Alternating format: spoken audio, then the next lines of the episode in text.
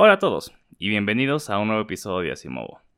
Hoy vamos a continuar hablando acerca de historia rusa y decidí que esto va a ser una serie en sí misma, que si bien puede funcionar como prólogo a, la, a los episodios que voy a hacer de música rusa, eh, pues también pueden funcionar como una, una, historia este, general de Rusia más o menos desde los eslavos hasta la mitad del siglo XIX probablemente antes de la guerra de Crimea.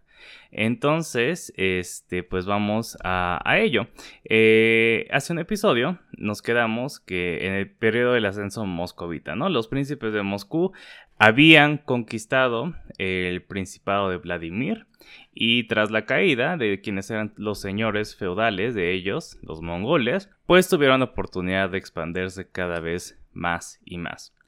Iván IV, también conocido como Iván el Terrible, fue el primer eh, moscovita, príncipe moscovita, que adoptó oficialmente el título de zar. Ya habíamos hablado el episodio pasado acerca de cómo ese nombre de zar viene de la idea de que eh, pensaban que estaban destinados eh, a ser una especie de imperio romano 3, ¿no? Y zar es una deriva de la palabra César porque de nuevo las ambiciones de los príncipes moscovitas cada vez eran más grandes. De hecho, pues podríamos decir que, es como la ambición más grande de todas, ¿no? Querer replicar el imperio romano.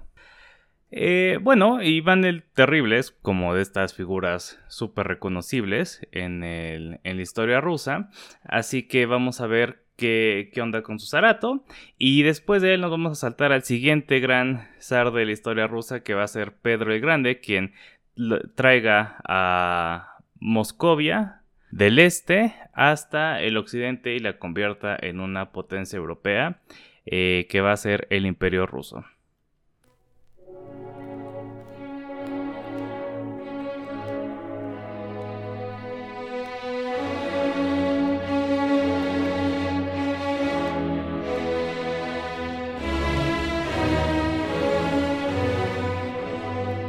El reinado de Iván duró la mayoría de los 1500 porque con solo tres años perdió a su padre.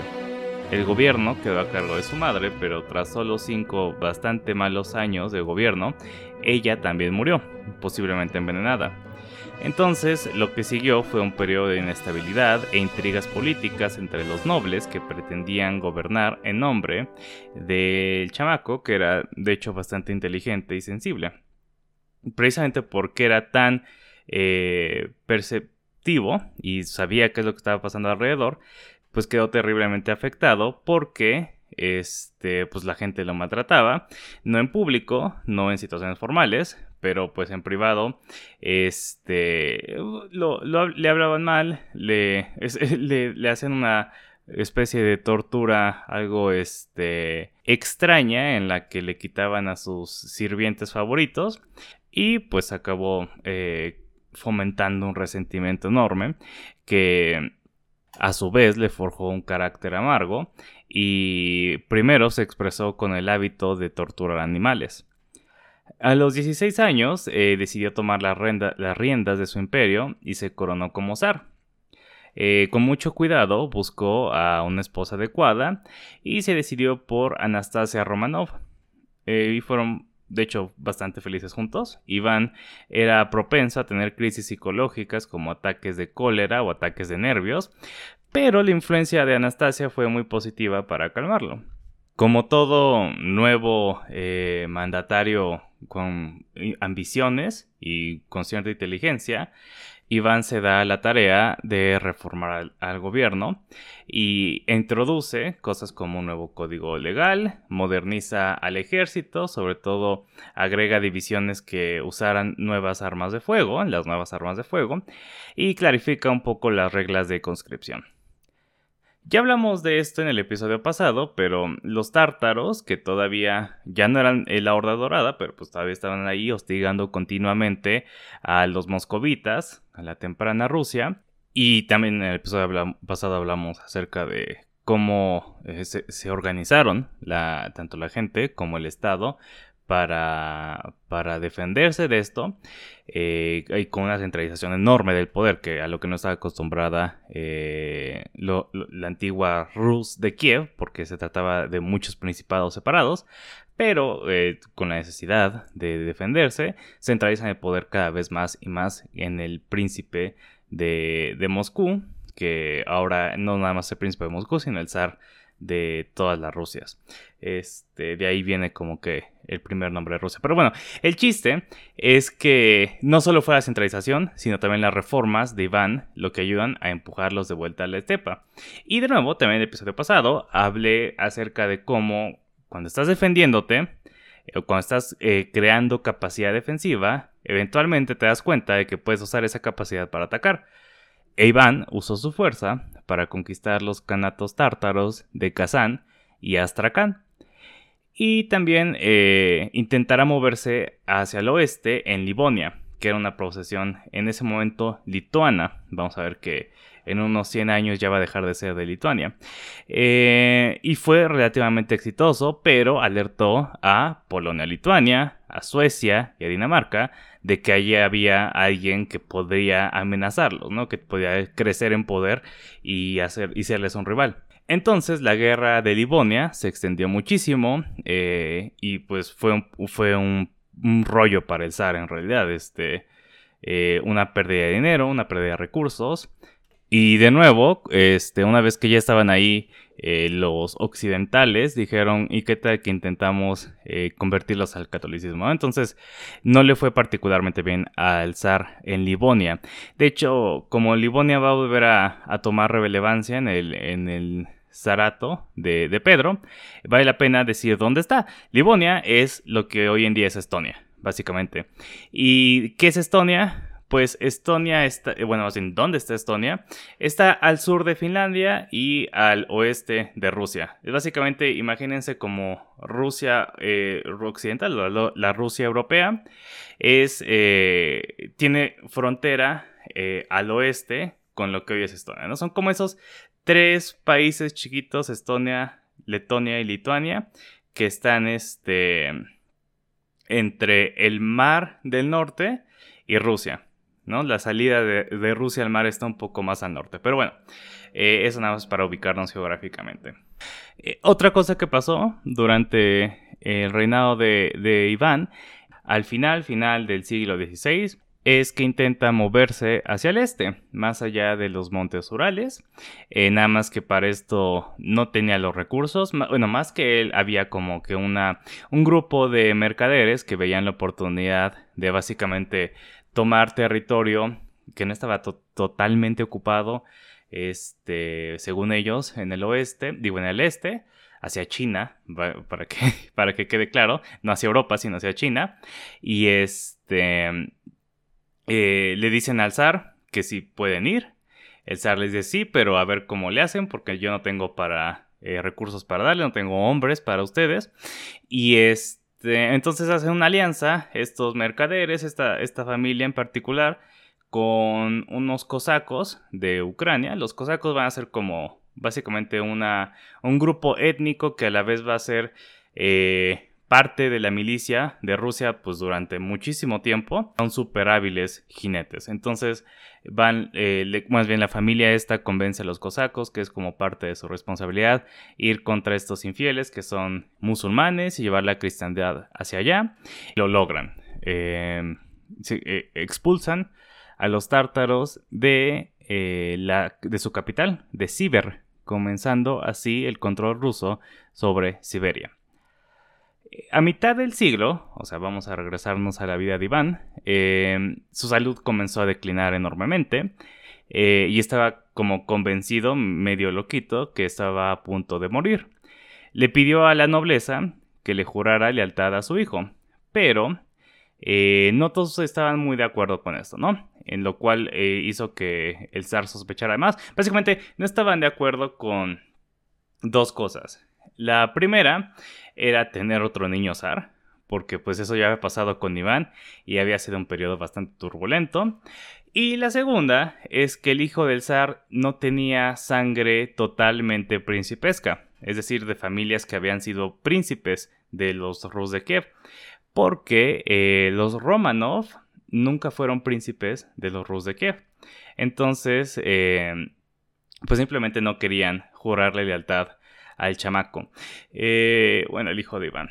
entonces él empieza, empieza, a sospechar de todos los nobles, de todos sus consejeros, se, se vuelve paranoico, pero a mí se me hace que aquí vale la pena denotar que este era un contra de la centralización del poder en una sola familia, en una sola eh, ciudad, porque eh, recordemos cómo estaba descentralizada la sucesión con los eh, de Kiev originales, ¿no? Los, se iba el príncipe más grande.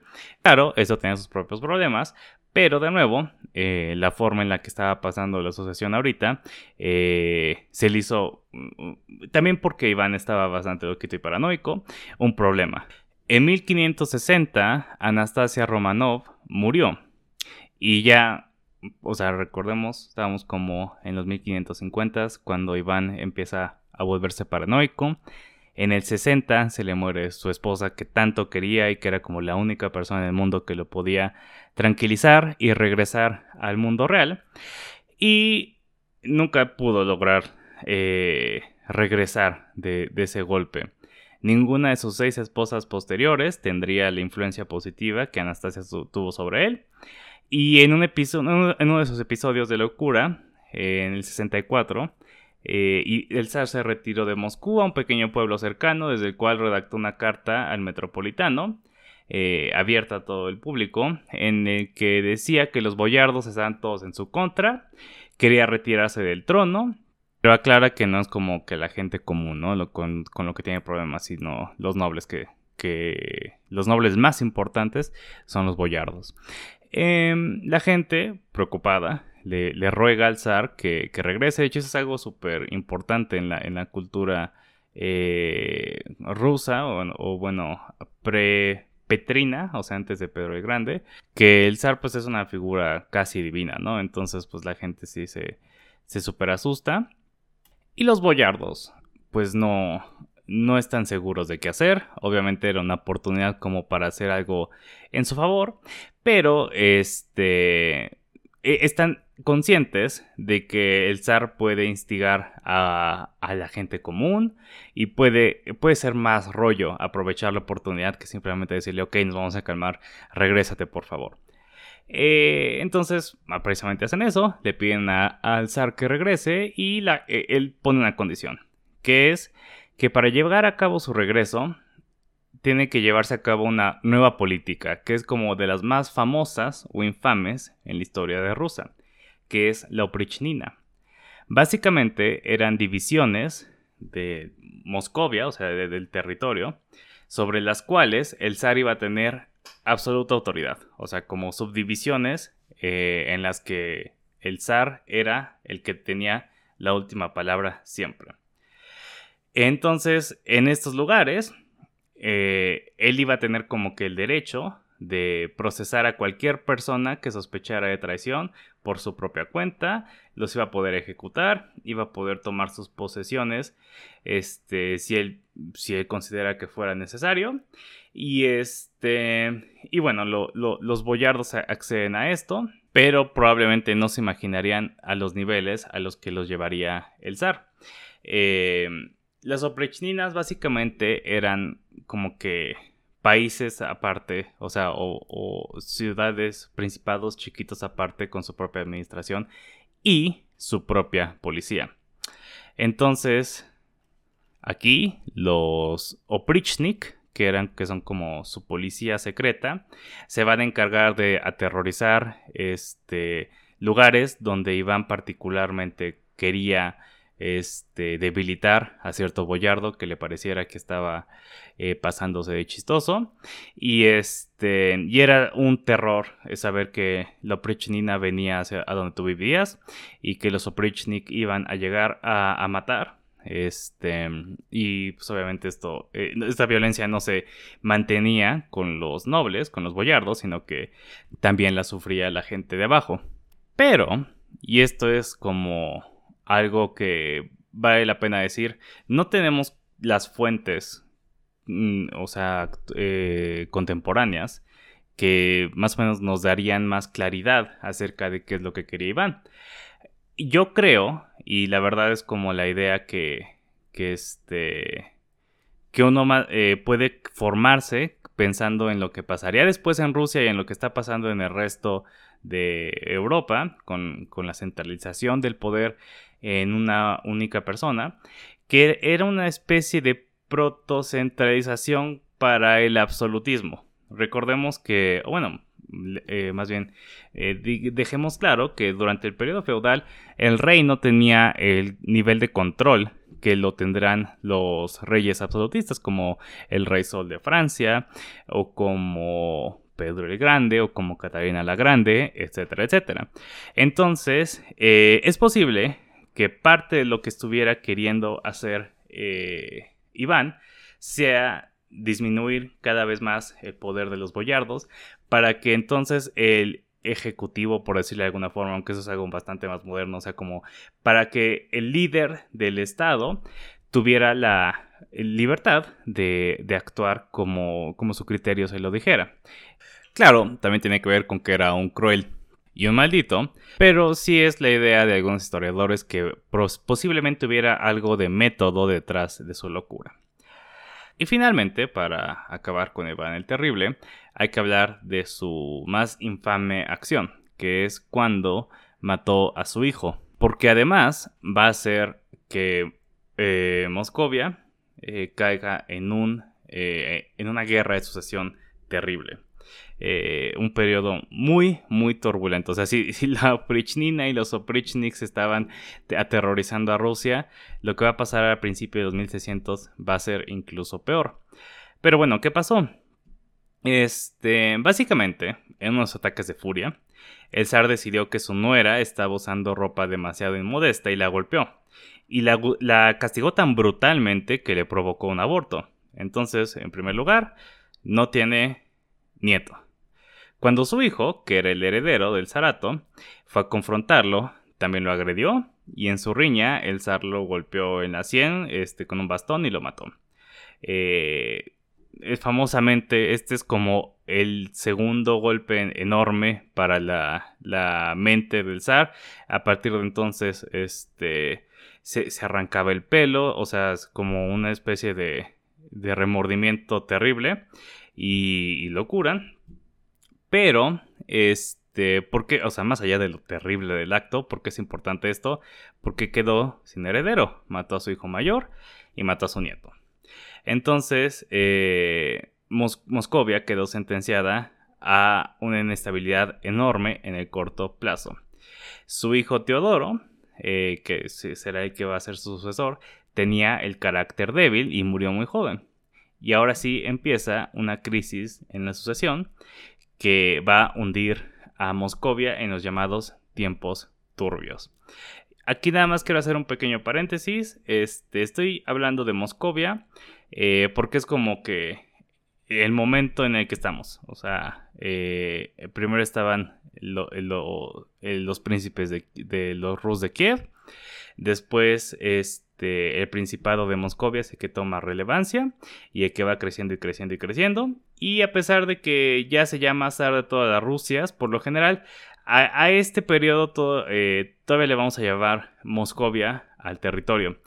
Porque, este, como que eh, a pesar de que el imperio ruso eh, pues muy fácil argumentar que empieza desde, por ejemplo, desde Iván, pues acabamos de ver todo que conquistó, ¿no?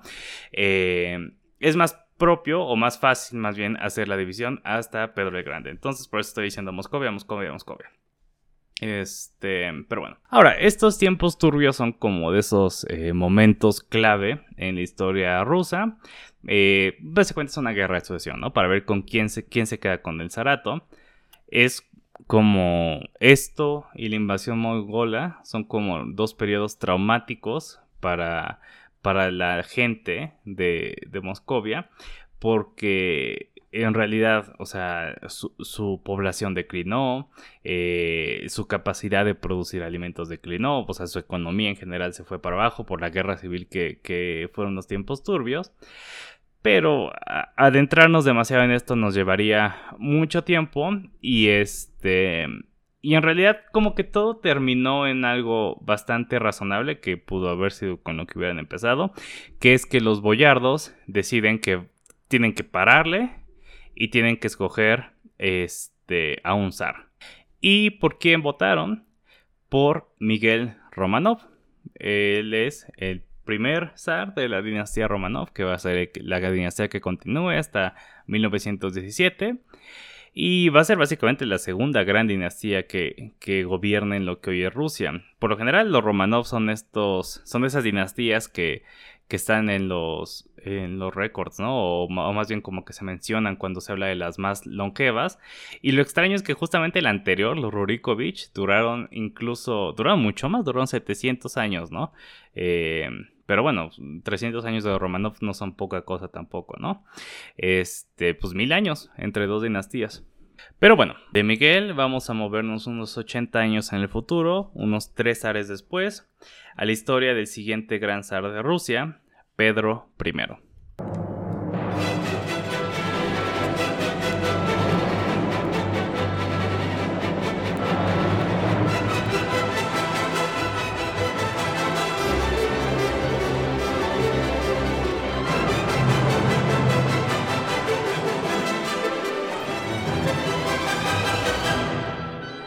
¿qué fue importante antes del el Zarato de Pedro?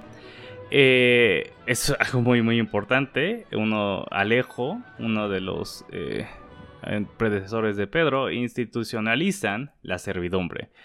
Eh, básicamente es un sistema idéntico a la esclavitud, en el cual los campesinos de un terreno estaban atados a ese lugar. No tenían derecho a desplazarse, no tenían derecho a los frutos de su trabajo. Y esto es muy importante porque por más que vamos a hablar de cambios profundos en la sociedad rusa, la mayoría de estos ocurrían en las esferas, digamos, altas de la nobleza, el clérigo y la clase mercantil, que en muchos otros eh, lugares serían, no la mayoría, pero un porcentaje grande, eh, más, mucho más grande de la población. Pero en el caso de Rusia, esto es una minoría muy muy pequeña, ¿no? O sea, menos del 90% de la población porque los demás eran siervos. Entonces, la mayoría de estos cambios en realidad no se sintieron. Pero bueno, otra cosa importante que provocaba la servidumbre es que en realidad nunca necesitó Rusia grandes innovaciones en la agricultura para producir grandes cantidades de alimento porque a diferencia de, por ejemplo, Inglaterra y Países Bajos, que en este momento, o sea, inicios de la, era moderna, habían eh, logrado grandes avances en la eficiencia de sus procesos. ¿Por qué? Porque les hacía falta, porque necesitaban mejorar la forma en la que crecían comida, porque había, no había suficiente espacio ni suficiente gente para, eh, mantener una producción estable.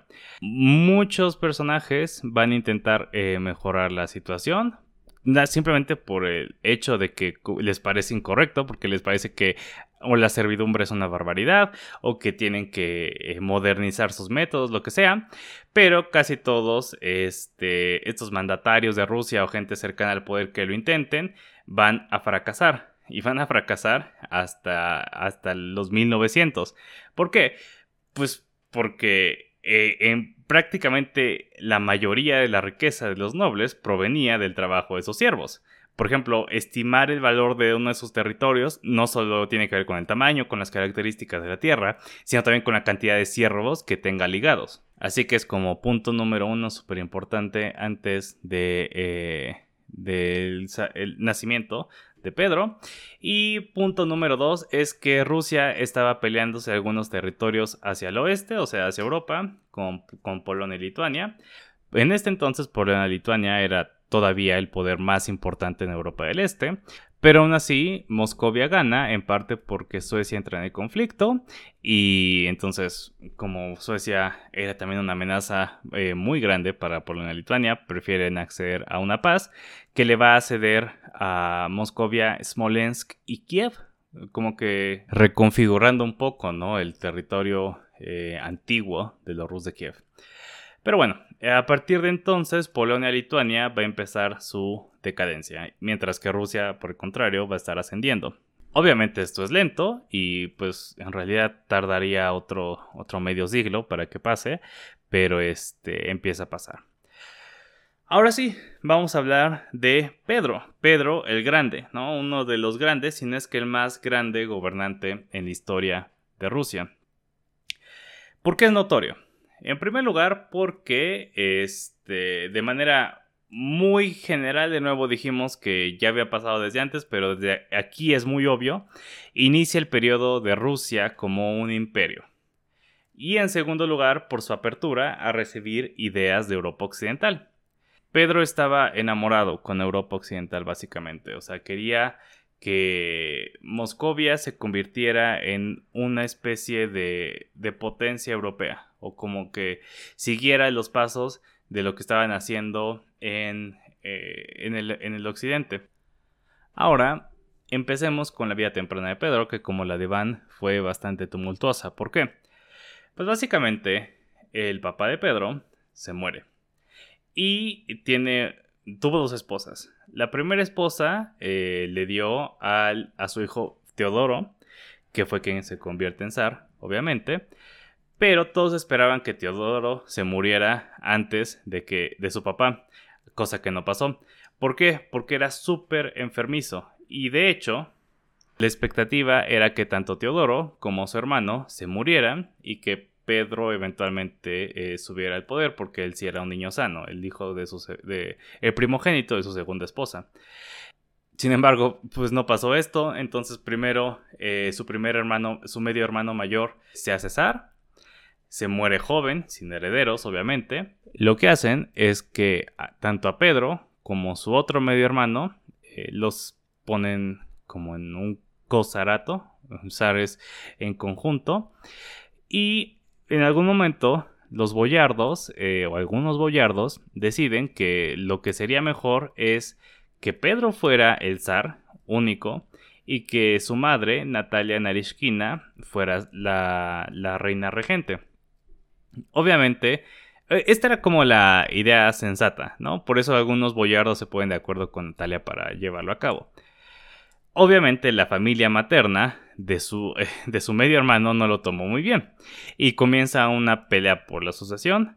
Y aquí los que se enfrentan son los boyardos que estaban de, eh, acuerdo con la madre de Pedro, Natalia, eh, contra los Streltsy, que son los guardias imperiales en Moscú, con Sofía, que es eh, también media hermana de Pedro y hermana completa del Cosar. O sea, básicamente es como los algunos boyardos con la familia de la mamá de Pedro contra los Streltsy y la familia de la mamá de su hermano. Sofía convence a los Streltsy, y pues no era nada difícil, la verdad, de que Natalia y su familia habían conspirado para darle a su hijo el poder, que pues sí es más o menos cierto, pero que además habían matado al zar, para poder llegar ahí. Llegaron a Moscú, tomaron venganza contra varios boyardos que, a quienes descuartizan. Este, fueron unos días bastante sangrientos. Y eventualmente se dan cuenta de que Natalia ni siquiera había matado al otro niño. Entonces ahí hay una confusión. Y básicamente lo que pasa es que los Streltsy y los que apoyan a Sofía, eh, por momentos creen que más y menos eh, como que sus, sospechas eh, crecen y decrecen de lo que está pasando. Este, y cuando crecen, se vuelven muy violentos y atacan y de, nuevo descuartizan, matan gente eh, que creen que están conspirando contra el, zar de verdad. Y los que estaban apoyando, los que están apoyando a, a Natalia, a la mamá de Pedro, hacen lo mismo cuando baja la sospecha de los, de los Streltsy, ellos aprovechan para tomar venganza, para decir, eh, vinieron aquí a hacer un desastre y ni siquiera eh, había una conspiración, ¿no? Todo esto lo presencia el joven Pedro, ¿no? O sea, ve algunos de los, de los asesinatos horribles que estaba pasando y pues dejó una marca muy importante en el niño. Todo esto se resolvió básicamente porque, precisamente porque Natalia no mató al otro niño. Eh, porque probablemente no, no quería, este, o sea, que sí quería el poder, pero no tenía como esa, esa eh, ambición enorme, ¿no? Simplemente eh, le parecía mejor idea que pues Pedro estaba más joven y este, digo más joven, más saludable, y pues podría ser una buena reina probablemente. Entonces lo que deciden es vamos a dejar que Sofía vaya a ser este regente porque entonces Sofía se da cuenta de que pues lo mejor es convencer a los boyardos de que ya tome el, el papel que Natalia los había convencido ya que, que valía la pena que alguien tomara. Y entonces, este, nombran a Iván, perdón, no he dicho el, nombre del hermano de, de, Pedro, es Iván como zar mayor y Pedro como zar menor. Sofía, para entre que son peras y son manzanas, lo que quieran los boyardos, y dice no voy a ser yo la próxima, se va de Moscú y se lleva con ella a los niños. Pedro, por esto, odia a Moscú y odia todo lo que es como eh, tradicionalmente eh, moscovita. Y es como muy particular. En realidad en ese entonces, pues la moda en general en Europa era muy distinta o muy distinguible, ¿no? De lo que había en Moscú. o sea, si uno ve pinturas eh, de, en ese momento de el rey de Francia, el rey de España, el rey de Inglaterra, el rey de Polonia, el rey de Suecia, son similares. Pero si uno ve eh, a los Ares, son como que muy, muy distinguibles, ¿no? Tienen como estas, este, como estas capitas con bordados dorados y un sombrerito medio, medio chistoso en realidad. Y este, y pues es como se vestían también los boyardos, todos tenían unas barbotas. Y esta estética es algo a, a la que Pedro, a Pedro le empieza a causar bastante desagrado. También, eh, viviendo solo, como que se deja interesar en la política, digamos, y en lo que se interesa es en las cosas este, científicas, digamos, o más este, de estudio, tecnológicas, ¿no? Como, como la navegación y lo militar, ¿no? En el sentido tecnológico. Eh, su media hermana Sofía en realidad fue una gobernante competente. Pero ocurrieron dos desastres militares contra el Canato de Crimea. Básicamente, de nuevo, Rusia se, ha estado expandiendo. Entonces ella vio la oportunidad en algún momento de conquistar a Crimea. Eh, los tártaros de Crimea la expulsan y, como castigo entran en Moscú. Esto obviamente la, la convierte en una, en una gobernante bastante poco popular. Y Pedro toma la oportunidad a los 17 años, junta suficiente apoyo de los boyardos y se convierte en zar. Ahora, eh, Pedro no odia a Iván, su medio hermano, entonces básicamente toma la posición él de zar principal y deja que Iván sea su cosar, eh, como zar menor. Ahora, Pedro todavía era bastante joven, entonces su madre, Natalia, eh, sí iba a ser reina regente durante algunos años, hasta su muerte. A los 24 años, de 17 a 24 en ese periodo, se muere tanto su hermano como su madre, y ahora sí, él va a ser el indiscutible líder de Rusia.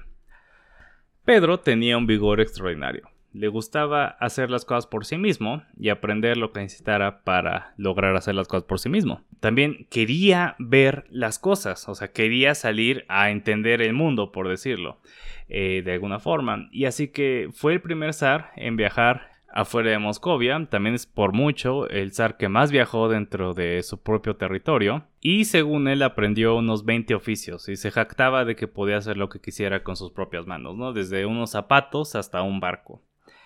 En el ejército empezó, él mismo se puso desde abajo y se autopromovió a oficial una vez que ya estaba convencido de que había eh, dominado el uso de todas las armas. Con 2 metros 10 de altura, tenía la fuerza suficiente para hacer el trabajo de varias personas. Hay bastantes anécdotas, ¿no? De que él le gustaba trabajar, eh, de verdad, o sea, si estaba en campaña, él se ponía a hacer cosas y pues no, no mucha gente le podía seguir el paso, pues con alguien tan vigoroso y tan fuerte era difícil. Desde joven, Pedro se dio cuenta que el mejor ambiente para aprender era uno más informal, donde pudiera ser directo y que se le hablara con, eh, también directamente a él. En sus viajes no iba con toda la parafernalia propia de alguien de su rango, y de hecho pretendía ser un diplomático para evitar todos los protocolos que en su opinión eran una pérdida de tiempo. Aunque claro que con tremendo tamaño la mayoría de la gente sabía exactamente de quién se trataba, el gigante ruso, y También algo muy importante es que incluyó a muchos extranjeros en su séquito y también a rusos de todas las clases, siempre y cuando fueran capaces y tuvieran algo que ofrecer, como por ejemplo enseñarle técnicas de minería o técnicas de agricultura o técnicas para construir barcos, que es algo que a él lo obsesionaba, eran bienvenidos. Por supuesto, esto no era para nada del agrado de muchos boyardos. Y después vamos a hablar un poquito más acerca de esto. Entonces, de las primeras cosas que hace es, como es costumbre para los mandatarios rusos, es declararle la guerra al Imperio Otomano. Pero a diferencia de los otros, rompe con la tradición y gana, y logra capturar Azov del Kanato de Crimea, que estaba siendo protegido por los otomanos. Esto en parte gracias a, la operación, una operación naval este, que es posible gracias a la construcción de muchos barcos eh, desde Moscú como en los ríos en donde se hicieron astilleros. Proceso en el que él estuvo muy involucrado, eso de saber construir barcos no era choro. Y gracias a estos barcos logran sitiar eh, la fortaleza que protegía a Azov desde mar y desde tierra. Tomando en cuenta que pensaba seguir el conflicto contra los otomanos, eh, se dio cuenta de que necesitaba modernizar su ejército. Entonces mandó a unos 50 jóvenes a estudiar en Inglaterra, en Holanda, en Italia, eh, para aprender sobre todo navegación y construcción de barcos. Básicamente eso era como su obsesión. Y yo siento que es algo similar como cuando a los niños les gusta el espacio, eh, porque pues la navegación era como lo más tecnológico, ¿no? Lo, más de punta eh, para la exploración. Entonces, este, sí, es un poco como alguien que, que crece queriendo ser astronauta, pero pues él es de Rusia, entonces se puede dar el lujo de, de verdaderamente ser astronauta, que pues en ese entonces era un, un navegante. Durante uno de esos viajes en el que estaba aprendiendo y tratando de hacer eh, diplomacia con Occidente, eh, hay una revuelta de Streltsy y a pesar de que la revuelta fue resuelta antes de que regresara, para que lidiara directamente con ella, tomó la decisión de, entre comillas, llegar a fondo de cuál había sido el asunto y torturó y mató a unos mil Streltsy, de los cuales eh, sacó confesiones, probablemente no verdaderas, eh, provocadas por la tortura, de que estaban haciendo un complot en su contra. Algunos historiadores piensan que esta fue su venganza personal por lo que le hicieron vivir de niño, pero también tuvo su fin práctico, y es que eliminando a tantos Streltsy tenía rienda suelta para reformar al ejército con el molde occidental que él prefería.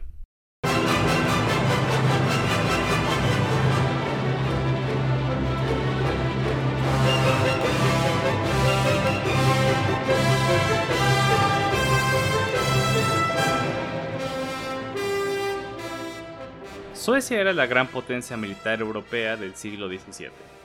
Su participación durante la Guerra de los 30 Años, guerra que devastó los reinos germánicos del Sacro Imperio Romano, había sido un magno éxito y había dejado en una posición muy favorable a Suecia en el Báltico. Básicamente el imperio eh, sueco era Suecia, lo que hoy en día es Suecia, que si de nuevo para estar como claros en la geografía, pues es esa península que está, la península escandinava, es el país del medio, hay como tres este, países en la península escandinava, eh, Finlandia, que es lo que está al este, tiene frontera con Rusia, y Estonia y Letonia y parte de lo que hoy en día es Lituania, o sea, era muy muy grande el territorio de, de Suecia en ese entonces. De hecho, Livonia, que habíamos dicho que era parte de Polonia-Lituania, ya había pasado a manos suecas. Otros estados en el norte de Europa, como Dinamarca y Polonia, precisamente, resentían este hecho. Entonces se unieron a una alianza ideada para rivalizar con Suecia, y Pedro vio su oportunidad y se les unió.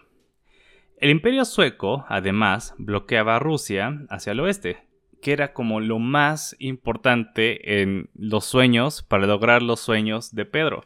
¿Por qué? Porque quería una salida hacia el mar Atlántico, digo, hacia el mar del norte, hacia el océano Atlántico, que era el origen de las riquezas de las más grandes potencias europeas, ¿no? Pues era básicamente lo que permitía el comercio a Inglaterra. Si él podía entrar a esas rutas comerciales, pues se imaginaba que podía llevar a Rusia a, otro nivel, básicamente. Entonces, por eso se une a esta alianza, porque eh, en su camino está Suecia, básicamente. Si había otra salida, pero pues estaba congelada a mitad del año porque era eh, en el norte, o sea, como, sería como ir por el mar eh, del Ártico eh, hacia, o sea, rodeando toda la península escandinava, que, o sea, no era posible, y mucho menos en ese entonces que estamos todavía como en la pequeña era de, era de hielo que famosamente ocurre por ahí de los, de como 1600 y tantos a 1700 y tantos. Cuando un joven de 15 años asciende al trono de Suecia, los aliados ven su oportunidad y le declaran la guerra. Rusia se espera un ratito en lo que los otomanos le aseguren que, mediante un tratado, que le van a dar sus ganancias del mar de Azov, pero apenas 10 días después de que Pedro se entera de que el tratado había sido ratificado, se entra la guerra y así empieza la Gran Guerra del Norte llamada así porque fue una gran guerra peleada en el norte. Ahora, parecía el momento así perfecto para atacar a Suecia según sus enemigos, pero el joven Carlos XII resultó ser un genio militar y venció rápidamente a los daneses.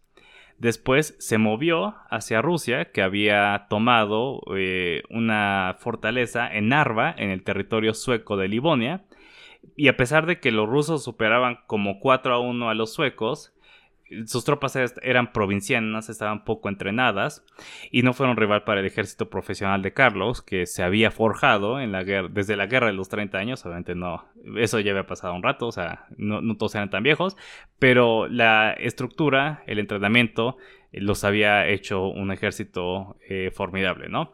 Entonces aplasta eh, a, a Pedro y a sus tropas rusas pero precisamente como son un enemigo tan poco formidable, eh, Carlos XII decide que no vale la pena ir y, acabar con, Moscú. Entonces eh, cambia su atención hacia su enemigo más peligroso, que tiene sentido, que era Polonia-Lituania. Augusto II, rey de Polonia, y de hecho me voy a echar todos sus títulos, rey de Polonia, elector de Sajonia y gran duque de Lituania, eh, y que de hecho era como que el personaje que más estaba ansioso por disminuir a Suecia, también parecía que iba a ser como el rival más fuerte de Carlos XII. Pero en realidad fue como que totalmente inadecuado, eh, por lo menos al principio de la guerra contra Suecia. También eh, acabó siendo derrotado. Em, sin embargo, de nuevo, estas cosas las digo como muy rápido, pero tomaron bastante tiempo, ¿no? O sea, de hecho, Rusia entra a la guerra una vez que Carlos ya había derrotado a, Dinamarca. Entonces, porque pues la información tarda en, llegar, los ejércitos tardan en llegar. Entonces, ahorita ya llevamos como 5 años de guerra, ¿no? Algo así. Una vez en Polonia, Carlos pone a su propio rey. Augusto pues no va a estar de acuerdo con esto. Empieza una guerra civil. Carlos intenta que la gente reconozca a, su rey este, marioneta. Pero bueno, el chiste es que le da suficiente tiempo a Pedro de que se ponga las pilas, de que entrene mejor a su ejército, construye una fortaleza, la fortaleza de San Pedro y San Pablo, que iba a reemplazar un fuerte sueco ubicado en una islita y en la boca del río Neva. El río Neva, recordemos, es donde Alejandro Nevsky este, repele a los teutones y es el, una de las salidas que tanto quiere Pedro hacia el Mar del Norte y hacia el Océano Atlántico, ¿no? Entonces, como que no solo es para hacer la guerra contra Suecia, sino también es como un poco eh, donde quiere que su ambición empiece a tomar forma. De hecho, si ustedes ven la fortaleza de San Pedro y San Pablo, es interesante porque es un fuerte estrella que es claramente un fuerte eh, en la tradición de los fuertes italianos y pues es como el ejemplo, ¿no? De todo lo que estaba tratando de lograr y todo lo que ya había aprendido a hacer este Pedro I, que fue Italia precisamente a aprender todas estas cosas y las está llevando a cabo en su guerra contra Suecia. Lo que planeaba hacer después es construir ahí una ciudad capital, una ciudad eh, que le diera a Rusia su salida eh, comercial hacia Europa a través del mar, que además fuera una ciudad eh, construida en el estilo neoclásico que estaba tan de moda en Europa, rompiera con lo tradicional hasta el extremo que era Moscú, la nueva capital de su moderno imperio. Y si todavía no saben de qué estoy hablando, es obviamente San Petersburgo, la próxima capital de lo que va a ser entonces ya no nada más Moscú o el Zarato de Moscú, sino el imperio ruso. Pero bueno, Carlos eh, acaba como que ya está casi todo en su lista. Eh, acabar con Dinamarca, listo. Acabar con Polonia, listo. Y acabar con Rusia, casi listo. Como que lo dejé para después porque me, iba a costar más trabajo lo de Polonia. Entonces eh, se va a regresar. Pedro le ofrece a Carlos XII regresar todo lo que había tomado de Suecia, salvo San Petersburgo eh, porque de nuevo, o sea, en este periodo en el que Carlos estaba eh, distraído con Polonia, pues de nuevo eh, Pedro se puso a ganar territorio en lo que era Livonia y también un poco de, de Finlandia. Este, pero lo que le interesaba era esa salida, esa ciudad que quería construir. Entonces está dispuesto a regresarle todo eh, salvo por San Petersburgo, por lo que se va a convertir en San Petersburgo, ya lo empezaba a construir, pero todavía no, no con tanta libertad, obviamente, porque está peleando una guerra, eh, a cambio de la paz. Para este entonces, Carlos ya tenía como unos este, 26 años. De nuevo, ya pasó un montón de tiempo, o sea, desde que empezó la guerra hasta ahorita ya como 11 años, ya pasaron como 11 años, y había demostrado ser un verdadero genio militar de que había logrado con malas este, posibilidades, con eh, pocos números, con tal vez ni siquiera el mejor ejército en armamento, salir victorioso una y otra y otra vez. De hecho, se parece bastante a alguien más que también va a invadir Rusia y también va a ser bastante exitoso pero se va a encontrar con que no va a poder alcanzar la victoria total. Alguien que de hecho se puso a estudiar las tácticas de Carlos XII porque estaba convencido de que ese tipo había sido brillante, pero le había faltado algo importantísimo para lograr derrotar a Rusia. Y lo irónico es que con todo esto tampoco Napoleón Bonaparte, que es de quien estoy hablando, logró vencer a Rusia. Pero bueno, eh, Carlos, que también era bastante valiente y él lideraba el ataque, este, decide que ni siquiera va a tratar de ir a tomar eh, el fuerte de Pedro y Pablo, sino que va a arrancar el problema de raíz y va a atacar Moscú, que pues todavía era el corazón de Rusia, ¿no? Ahora, este nombre no encontré cómo pronunciarlo. Yo voy a decir Holoswin, aunque no tengo idea de cómo se dice. Es H-O-L-O W-C-Z-Y-N, este, se encuentra una fuerza rusa, que es lo importante, ¿no? Llega a ese lugar, se encuentra una fuerza rusa, todavía estamos adentro de Polonia, Lituania, entonces supongo que este nombre está en polaco. Pero bueno, ahí estaba la, la fuerza rusa que estaba esperando a los suecos.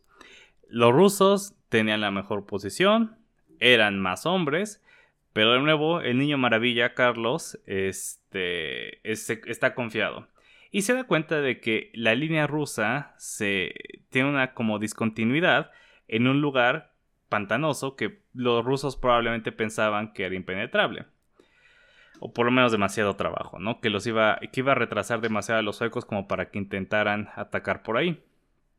Pero el joven, de nuevo, de 26 años, lidera, o sea, él va este, enfrente de su ejército a través del pantano que les llega hasta los hombros el agua y de nuevo gana el día este, casi milagrosamente, ¿no?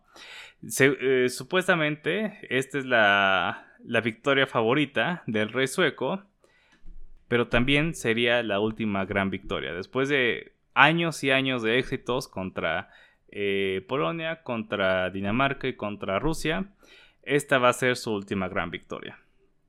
Y además, los que pelearon en Narva y los que pelearon 10 años después aquí, probablemente se dieron cuenta de que no eran los mismos rusos que se habían desmoronado eh, ante los suecos en su primer enfrentamiento. Estaban mejor preparados y de hecho agotaron tanto a los hombres de Carlos que se tardaron un mes en recuperarse.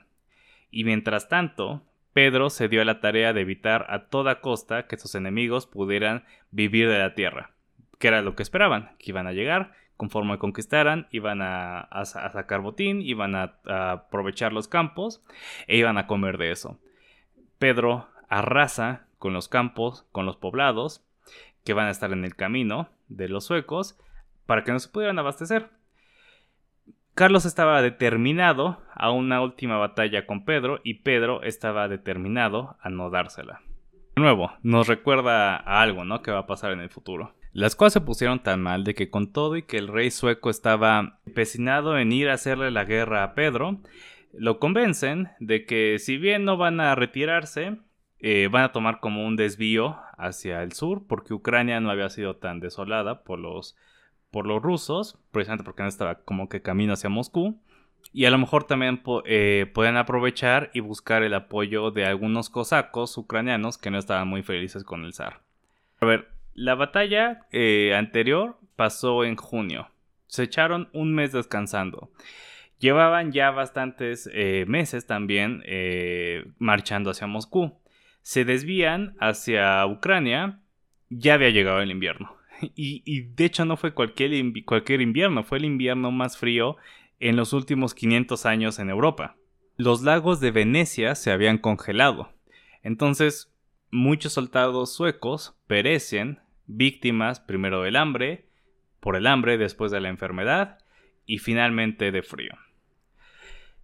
Había una caravana de suministro sueca que estaba este camino hacia Carlos pero Pedro logra interceptarla y básicamente deja a Carlos XII sin ningún, este, sin ningún abastecimiento de suministros. Y para colmo de males resultó que de los 30.000 o algo así cosacos que esperaba que se le unieran, solo fueron como 1.500, porque en realidad no todos estaban tan enojados con, este, con su zar como para rebelarse. Pero bueno, Carlos eh, junta lo poco que tiene y decide sitiar la fortaleza en Poltava, Ucrania.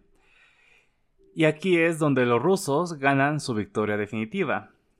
¿Qué pasó? Básicamente Carlos había sido alcanzado por una bala, este, como en, el, en el reconocimiento, y tuvo que ser cargado y en parte eh, a esto se le puede achacar su derrota porque no estaba ahí para dar las órdenes. Pero también había como 80.000 rusos y nada más como 22.000 este, suecos y aliados. Y de nuevo, eh, a estas alturas ya, había, ya tenía un ejército mucho más profesional, ya tenía mucho mejor equipamiento este, Pedro el Grande. Entonces, la victoria de los rusos es como esa victoria que tuvieron los suecos en Narva, o sea, es una casi total aniquilación.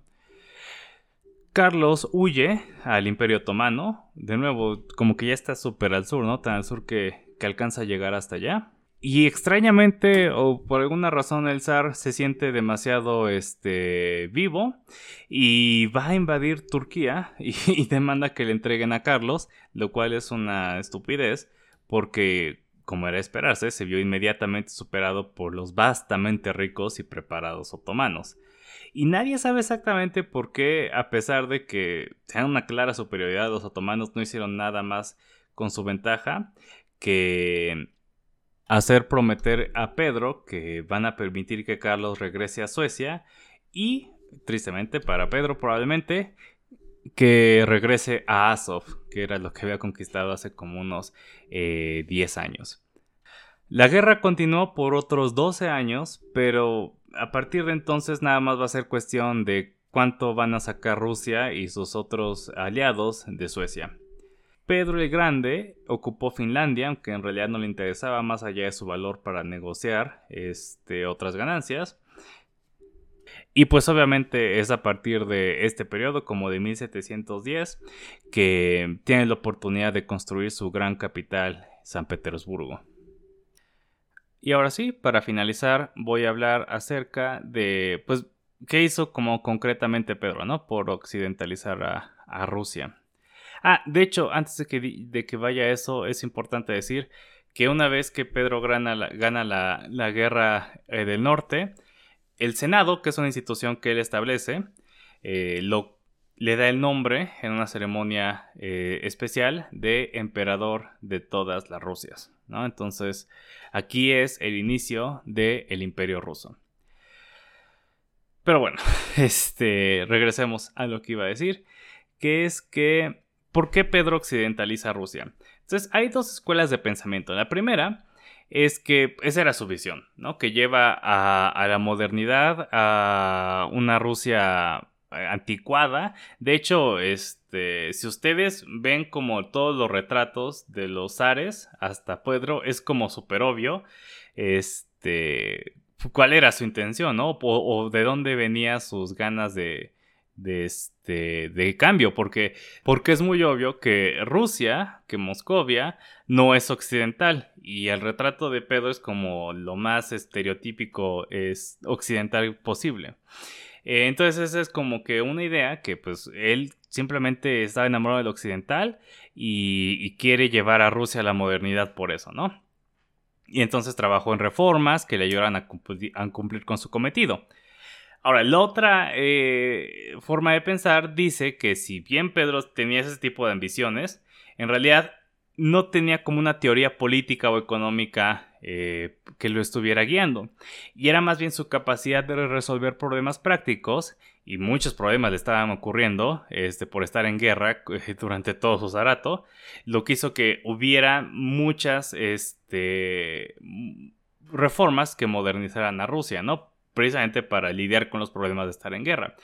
Obviamente la verdad está como que en medio de estas dos corrientes. Y algo que cabe, eh, vale la pena destacar, es que eh, gracias a la guerra eh, empieza una financiarización de la economía rusa, que como vimos en el capítulo de Cristóbal Colón es una de las grandes condiciones necesarias para que un Estado pueda llevar a cabo proyectos cada vez más grandes, proyectos imperiales, ¿no?